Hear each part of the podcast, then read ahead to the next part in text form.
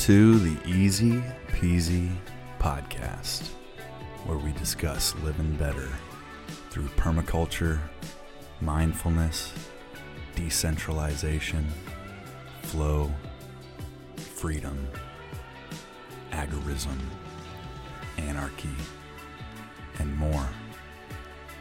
Our mission is to solve life's complex problems with simple solutions. I'm your host, Mike the Polymath Whistler, coming from the Easy Peasy shop in Indianapolis, Indiana, the crossroads of America. Thanks for joining. Stay the same 'cause it's all that you know.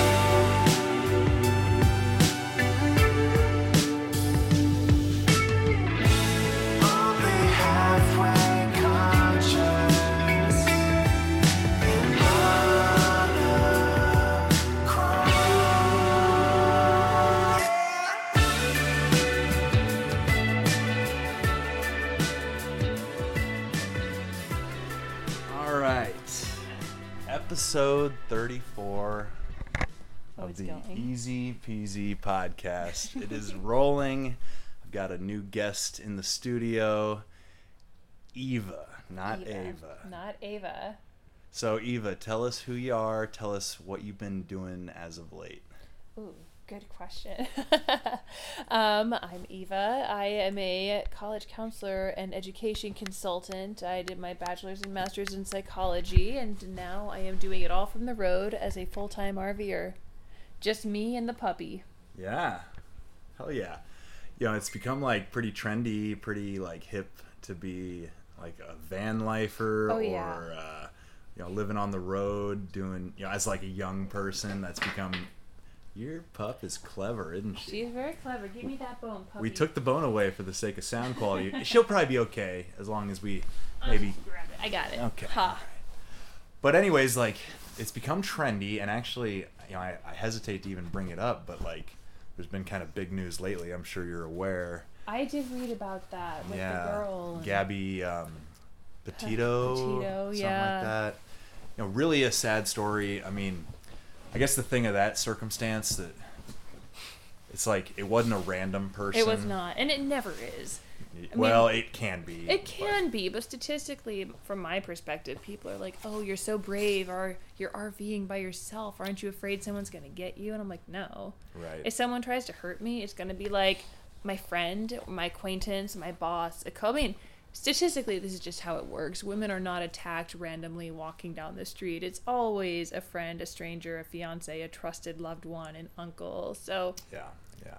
I'm traveling alone, so I'm really in no danger whatsoever. Well, and you got your companion. You got Ooh, some yes. backup. Uh, you know, you- A very frightening golden retriever. She Yeah. just turned one. yeah, she's cute. Tell us her name again. I know I've asked twice. Her name is Vesta Cougar Besta.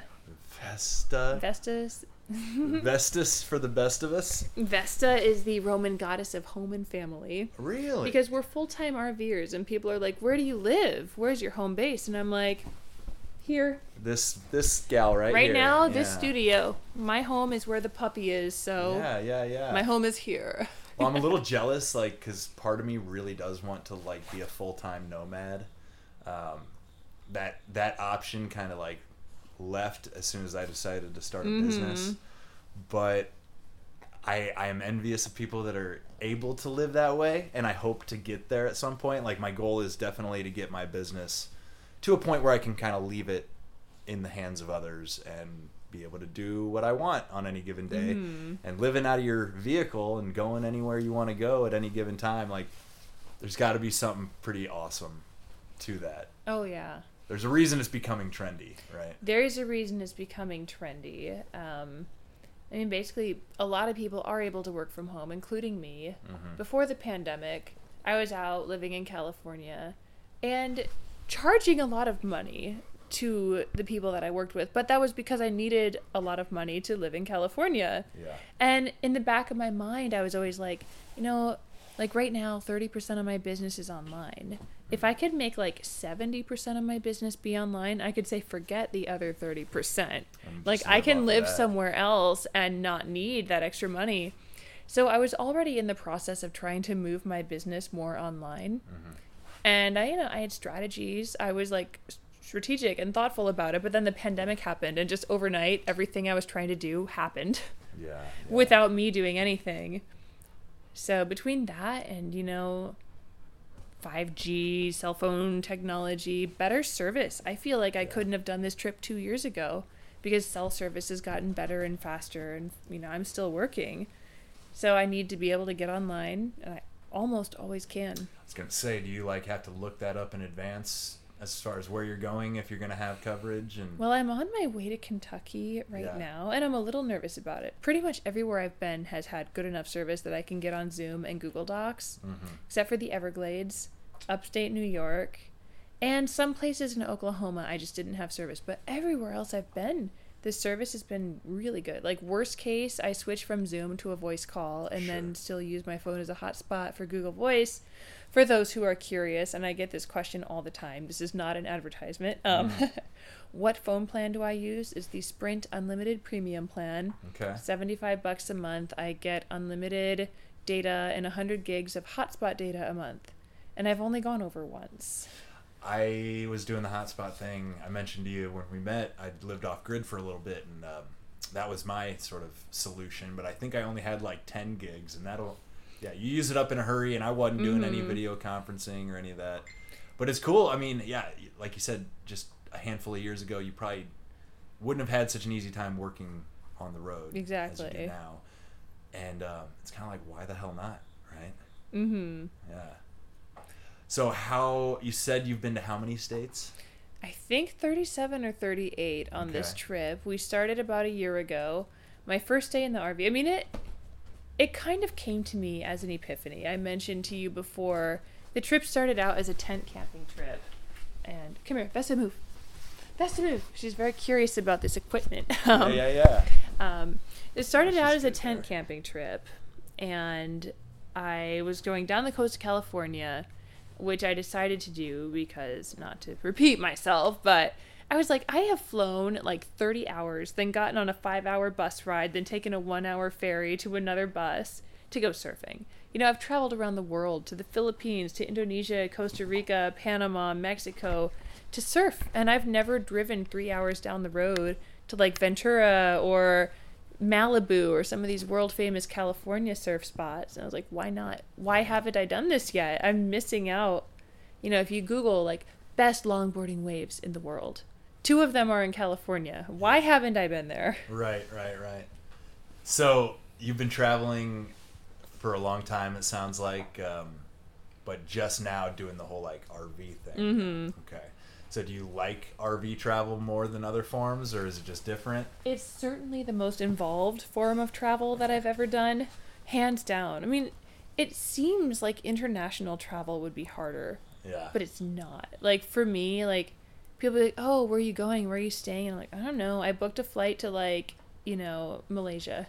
That's all I know. Hmm. Then you get there, you buy a $2 SIM card at the airport with 10 gigs of data, you call a car, the car takes you to the hotel that you book while you're waiting for the car.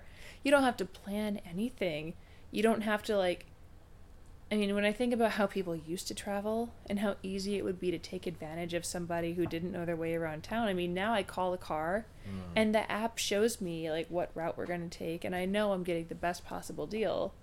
You can just do everything by the seat of your pants whereas here, you know, I'm towing a big RV. It's not a van. It's not a truck camper. If you go down the wrong road, you're in trouble. I've had to back down roads. Like I drove down a road once. I almost got to the end of it where there was a turnaround and there was a low branch. I'm 11 feet 11 inches tall in the RV, and I couldn't fit under the branch. I like having a roof. Yeah. So That's like, kind of the whole point of having like a shelter on. Yeah. It- it- you know, four walls are one thing. A roof, you kind of need that. Yeah. So I just had to back all the way down this road about a mile. It took about an hour and a half. I mean, and that's so much, but you know, for me, it's just been like if you try enough times, eventually you'll get it right. Had you ever like towed a trailer before? No. Yeah, it's a lot to learn. It's Yeah. something I lost sleep over just thinking about it. Like I decided I wanted to do this. I was on this tent camping trip. I ended up in the Upper Peninsula of Michigan. So Uh-huh. starting in California, that's where I ended up, and I was euphoric. I was having so much fun. I was like, I could do this indefinitely. if I could work more reliably, like if I had an office, if I had a place to put my bike when I wasn't using it, Mm, I could keep doing this forever. Yeah. I wanted an underwear drawer. Which you know, I was like, I'm an adult woman. I don't instead even of instead of living out of a suitcase, basically. yeah, yeah, I don't even wear underwear most days. What's the point, right? but I still wanted an underwear drawer. I just wanted to feel like an adult woman with an office, Yeah, a yeah, queen yeah. size bed, an underwear drawer, and a place to put my bike. Well, I've lived out of my truck at times on long trips, just tent camping like you're describing, and there's a lot of work in setting up camp, tearing Mm-hmm. it down, and just just the fact that if you're not on the ball, inevitably the car is going to become a disaster, and like Mm-hmm. there's going to be shit everywhere, and you're not going to be able to find what you need when you need it, and so no, I've been I told you toying with different ideas of how to get sort of more um, set up to be a semi nomad of sorts, and whether that be a you know set up in the back of the truck or a trailer, I don't know yet, but there's something about like having all your basic needs, and with a full blown fifth wheel RV, you get a shower, you get a Oh, yeah. toilet, you get you know all the it's like a house on wheels. I mean, It's a nice shower. I have a 14 gallon hot water tank. That's a decent shower. Yeah. You know, it's funny. I, I am running an RV water heater in this place. Nice. See that? a little propane inline water heater. Oh my god, I Yeah. love propane. Before this trip, I had no idea what a wonderful, cheap, efficient gas we have in propane. I know, right? But so many of my appliances run off of it. They can run off of 110, which is like if you plug into shore power. So you have like the electric slash propane uh, refrigerator and stove. Mm-hmm. Refrigerator, stove, oven, and water heater. So I can have hot water even if I'm totally off the grid. Just flip on the propane and Mm-hmm. wait a couple minutes. So how long could you theoretically like dry camp, as they say, right? No, no hookups, no. With my current setup, Yeah. uh, so I just filled my black water tank. That is the poop tank for the first time. Yeah. And that took about five weeks. Yeah, Because, you know, these are, my RV is designed for a family of like four or five. it's just you. So if it's just Yeah, me, I can yeah. go a long time. So the black water is a consideration, and then the energy consumption is another. Mm-hmm. When I decided to do this, I knew I wanted solar, and I like did research about solar systems, solar systems, solar setups. Sure. And I thought I knew what I wanted, and then somebody was like, "I don't think you should buy solar until you're better aware of your energy needs."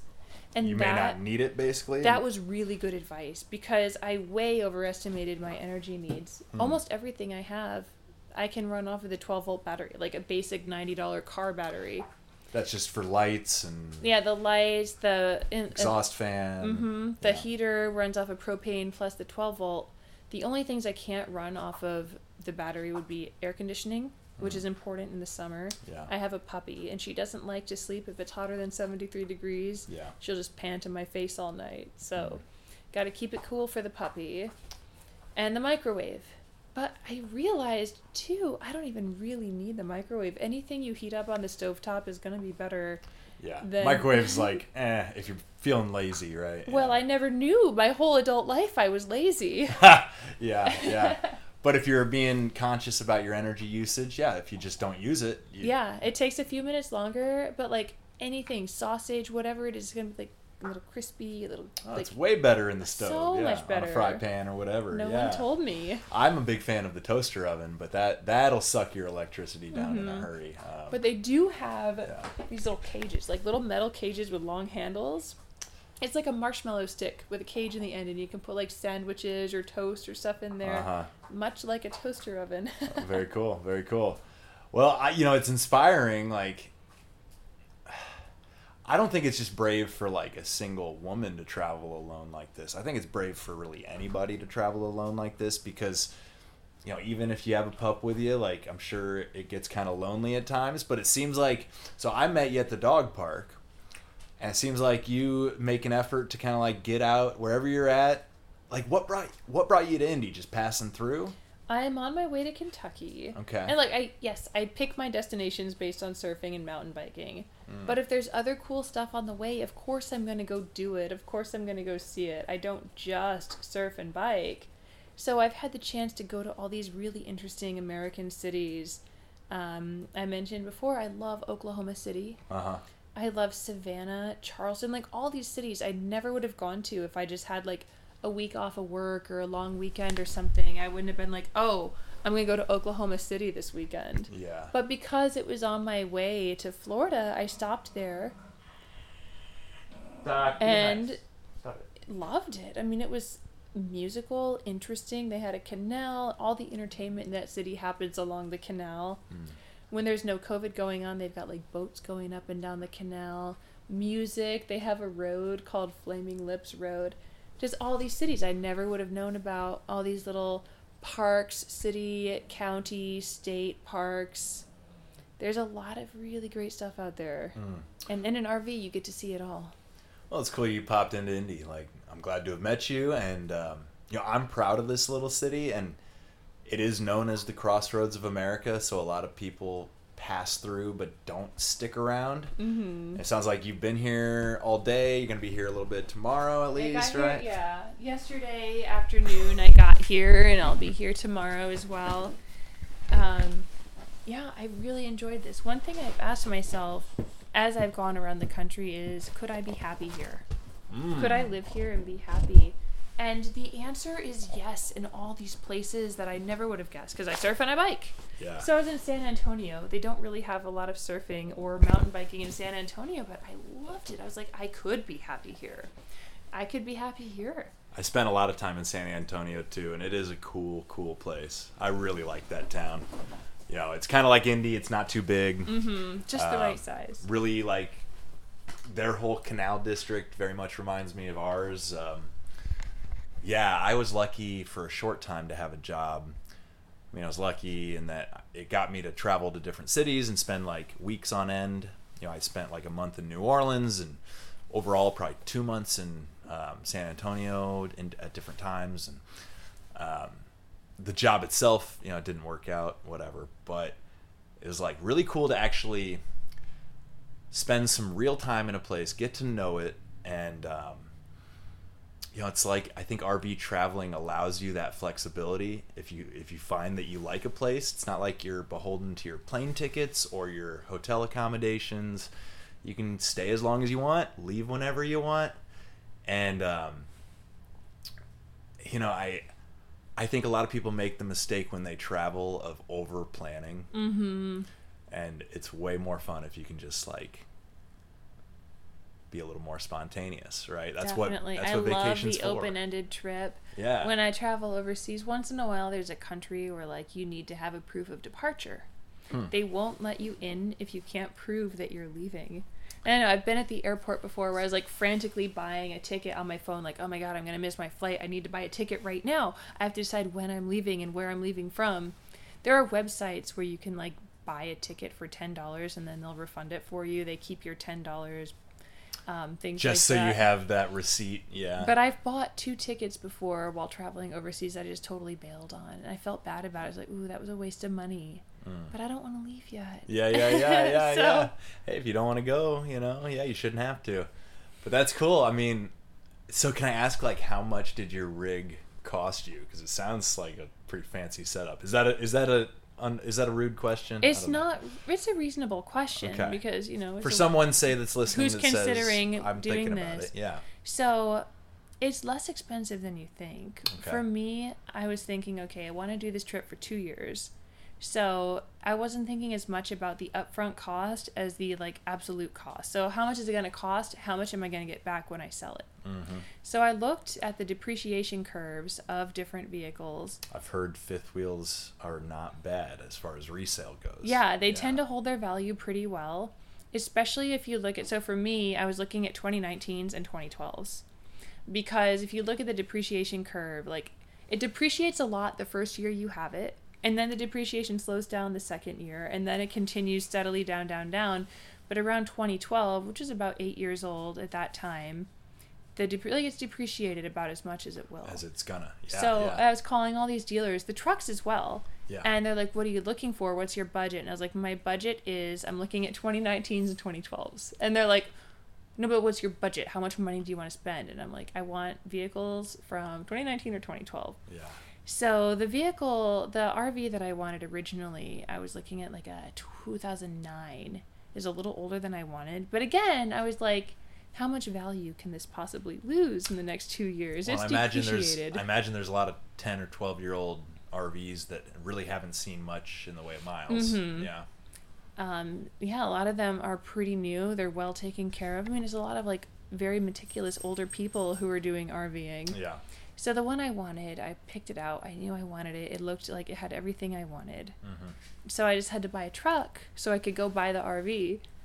And while I was buying the truck, which was hard because Yeah. there's like a truck shortage right now. Yeah, I've heard. So I finally yeah. found a truck I wanted. At first, I thought I could tow this RV with a half ton. But trucks are funny. Like you don't just like go buy one and they're all the same. They're all like set up differently. There are some half tons that could tow, you know, an 8,000 pound fifth wheel, and there are some that can't.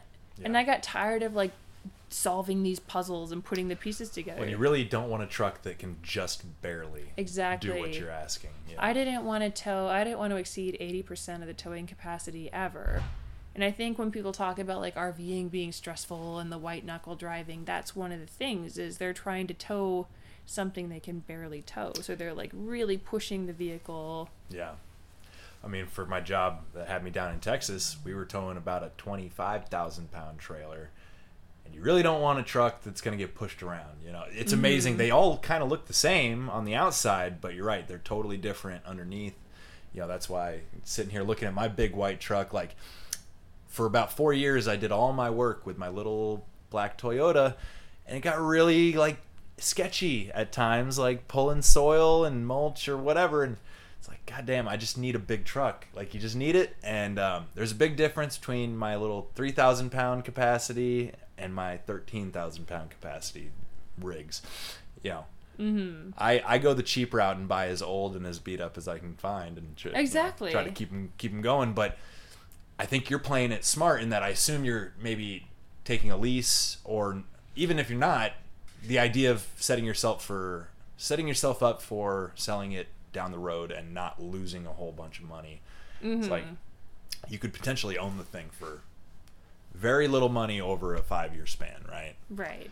I think it's a smart way to do it if you don't have like anything holding you in one place. Like it's it's a super awesome way to live. It really is. You know, I bought everything thinking, okay, I'm going to sell it in two years, was going to retain the most value over two years. But now that I'm a year in, I'm like, well, you know, if I want to go to Alaska, I'm going to have to add another six months to the trip. I never drive more than three hours a day. Mm. I, I That's all. That's all, huh? It's, yeah, exactly. It's not very much, but I have a young dog Yeah. and I wouldn't feel right about having her sit in the car all day and I'm working. So, you know, I have to be set up in the evenings after school and on weekends. I'm talking to kids on Zoom. So, you know, I have to be set up. I've got to be where I'm going.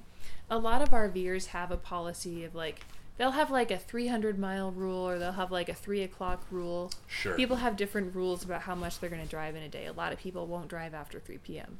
They want to be set up, they want to be drinking their beers, chilling. Not to mention like you don't want to hit rush hour traffic going through a city. You don't want to get to your campground. If you're going to a campground at night, people get mad about it because they're like worried you're going to hit their satellite dish. Sure. And it's really hard. I love so many things about my truck, but one thing that I think is just amazing and simple is my towing mirrors. I have these really large towing mirrors with like a regular mirror on top and a much more curved mirror on the Uh-huh. bottom. I've got a 29 foot trailer behind my truck and no blind spot. I can see everything Wow, that's next yeah. to me, nothing that's behind me. If something's Yeah. behind me, I don't know. If people are like aggressively tailgating me or what, I don't know. Who cares? Who cares?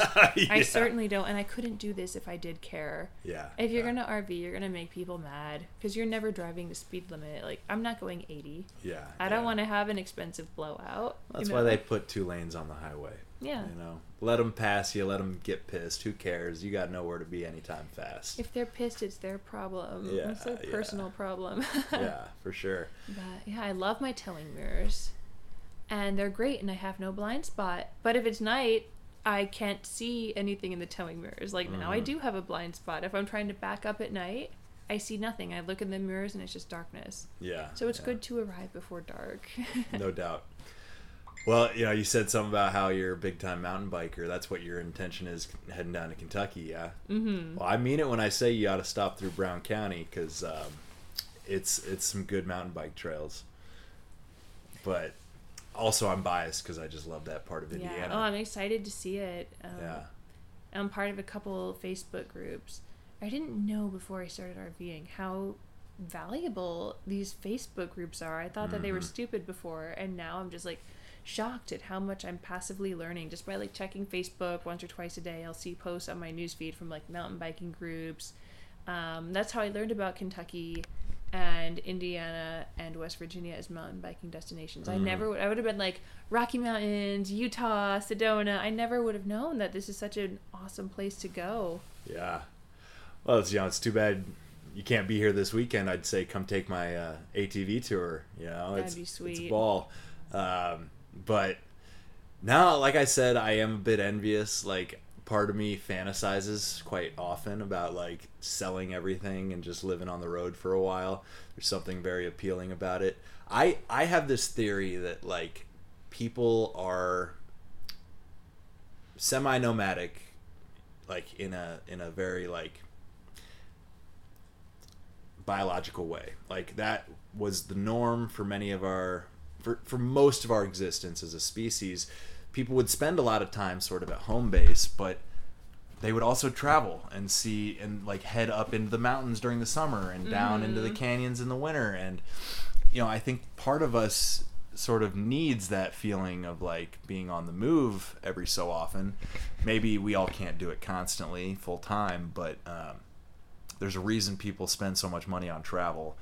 And i think it's scratching that itch to just to just know that you're capable of not being in the same place all the time um, so did you like always think you wanted to do this or did this just kind of like I never thought I wanted to be. I mean, I always traveled a lot. yeah as uh, you've picked up on. Yeah. Part of the reason I went into this whole college counseling business is because after I graduated from school, I basically took the first job I could because I didn't have any money and I needed a job and I needed to make money. mm-hmm. So I got a job at a startup and we were we were basically like Groupon except they were very successful and we failed. But womp womp but you know, I had just done this master's degree on like leisure skill development and playfulness in adulthood, and I thought, what better way to help people be playful than to like give them the opportunity to try things for a really low price, so they don't have to worry like, oh, I might not like this. Do I really want to spend a hundred dollars on this lesson?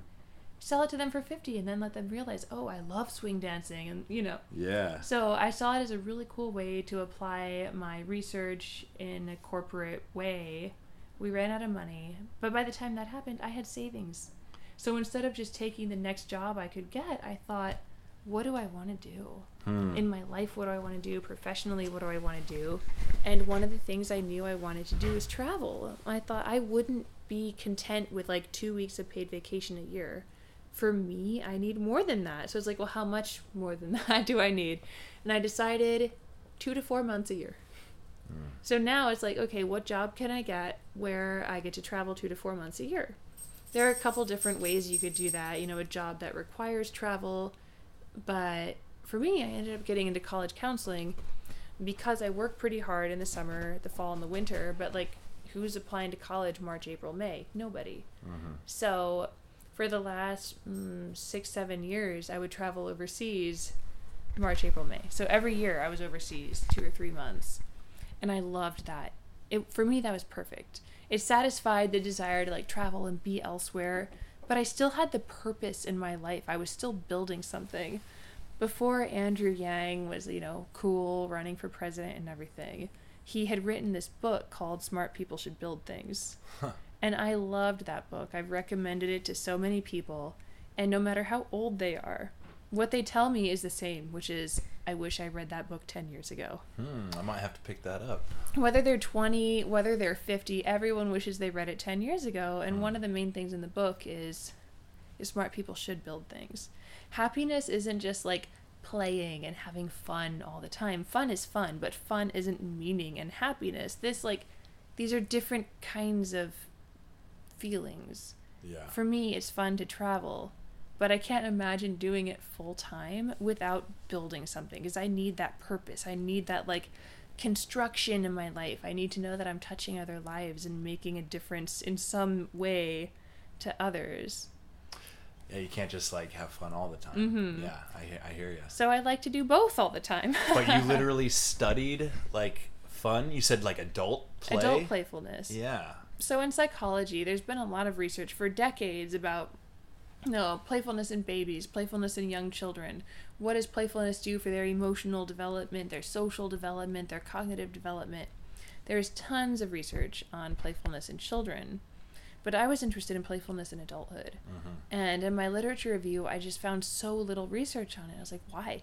Who is to say that playfulness isn't just as important for a 25 year old or a 30 year old as it is for like a 5 year old? or a 70 year old for that matter. It's almost like you notice um oftentimes I think people get more playful as they reach like advanced age. Maybe because they're not so preoccupied with work and stress and this and that. But it's like you, you often see like grandparents are very playful with their grandkids um, when maybe the parents are a little too preoccupied to be genuinely playful. Um, and I've seen that happen like in, in my family with my folks now that my sisters have kids. It's like I just see this like childlike uh, state that, that my folks can very easily access that I didn't necessarily see much when I was a kid. But you know, it's um, it's clear that that capacity is still within us as adults. It's just maybe a little bit difficult for people to get there. You know, and kids can bring it out of us fairly easily, but like when it comes to adults playing with one another, it seems like there's so many like social um, restraints and like maybe it's more in our own heads, but like instead of engaging with play with with our peers, it's almost like you don't want to look foolish or juvenile Yeah, or there's a lot of that. And, you know, I even encounter that with myself sometimes. I consider myself a very expert level player. Yeah. But once in a while, I'll be like skateboarding. I was skateboarding in Waco, Texas a few months ago, and it crossed my mind. At what point is it like uncool for me to be skateboarding? Like, I'm not 20 years old anymore. I'm not 17. I'm in my 30s. Yeah. Is it okay for a 30 year old to still be skateboarding? Sure, right? And then I was like, whoa, wait, wait. Why am I even thinking about this? Why am I like becoming self conscious about a thing that brings me so much joy? Yeah, yeah. Skateboarding makes me so happy. So who cares if it's like weird for a 40? I'm not 40, but when I'm 40, I still plan on being a skateboarder. You know, I've like I feel like I've learned a lot. I mentioned this to you earlier um, by getting involved in the biker world. And as as funny as it sounds, I think that bikers are very in touch with their inner child. Like, why else would they put their life in jeopardy to ride a motorcycle? Because it is genuinely dangerous. But it's because it's so much damn fun.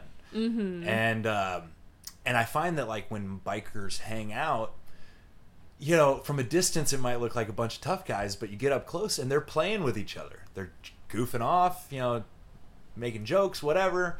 Uh, everybody's like admiring each other's rides and like it's very positive. And uh, until you kind of get on the inside of that specific culture, like I said, from the outside, you might have the wrong idea and think it's these kind of tough guy, macho type people. But so often it's like they're they're like kids. They're like big kids with tattoos. you know, like um, I just think it's so cool to see people people play like that. And um, you know, I think about a time where I worked in Colorado and I was only 19, so you know, barely an adult, but already at that point where it's like, is it okay to play? Is it okay to play? And my job was actually working with kids. Like I was a glorified babysitter at this guest ranch, and um, and I remember at one point, like the kids were actually on a on a ride or something, and it was just me and a couple of the other kid counselors, and we got into an air gun battle like spontaneously. Nice. A bunch of you know 19 to 23 year olds, and we're you know pew pew pew pew shooting at each other, you know taking cover and dodging and ducking and and it was so random and so stupid and so fun and it was probably because we like played with kids all day that that was just like carryover play But I remember thinking like, oh, like we're still allowed to do this kind of goofy shit. You know what I mean? And it was liberating. It was super liberating. yeah, know? and you were like interacting in a place where it was okay to be like the fact that there are often kids around. Mm-hmm. I think one problem you see like so that was you being playful and goofy in your workplace. yeah, There are people who try to like gamify and funify like more corporate settings and they always struggle and one of the reasons I think is because they're not functioning in an atmosphere that's conducive to being silly. Like at the end of the day, we're still competing with each other for the next Yeah. promotion. You can't let your guard down. Play requires vulnerability. Like you have to put yourself in a position where somebody could hurt you. Like if you're playing sports, you could hurt me, you could score on me, you could embarrass me, and that's like part of it. If you're Yeah. not willing to accept like a defeat or an embarrassment or something, then you can't do it. You can't just mutually enjoy it because there's too much competitiveness, there's too much seriousness, there's Mhm. not enough vulnerability. And vulnerability doesn't come easily to most adults. Children, they're fine with screaming and crying and saying, Yeah. You made me mad, or Yeah. I'm mad at you, or it hurt my feelings when you did that. And Yeah. for adults, it's like we don't. And this is a whole other thing. Is like I've got this blog and I write about playfulness a lot, but I also write about assertiveness a lot. And people are like, "Why do you write so much about assertiveness if you're supposed to be writing about playfulness?" It's because if you can't use your big boy words or your big girl words, you can't play. Do you think that I could be traveling around the world as a woman by myself if I couldn't say, "Get your hands off of me. Right. Stop touching me." right. that wasn't okay don't do that again like if i couldn't use my big girl words to tell people to back off to leave me alone to stop following me. I mean not like this happens all the time. Most people are good and the world is very safe but there are going to be people who like will push if you let them. And if you can't use your big girl words you can't i mean i couldn't even go out in like indianapolis. I couldn't even go out at night to a bar by myself if i weren't comfortable saying stop touching me. Yeah. Or you know i didn't like that. Or when you did that it hurt me. Like in a more social way you know. Don't do that again. Like i really like you but please don't do that again. If you can't be assertive with your boundaries you can't play in a lot of ways that are accessible to people who are assertive. So Yeah. vulnerability and assertiveness. Yeah, yeah, yeah, yeah. Well, and it's um, I'm trying to formulate this thought, but um, this concept of like, I always think there's sort of uh, duality at play in a lot of things. Okay, let's see if I can say this in a way that makes sense. But like, there is no joy without sorrow, right? There is no play without assertion or without vulnerability or whatever. Um, and it's kind of like I think as adults we we try so hard to to be like an image of ourselves that we are unwilling to embarrass ourselves in any situation like we're not really we're not willing to be vulnerable like you said and it really is to our own demise our own de- detriment in that we would all be better and more successful, more happy if we were, you know, if we were more willing to be vulnerable and engage in sort of playfulness and silliness. You know, like I've got a dear friend who she told me is like my silly side only seems to come out around you.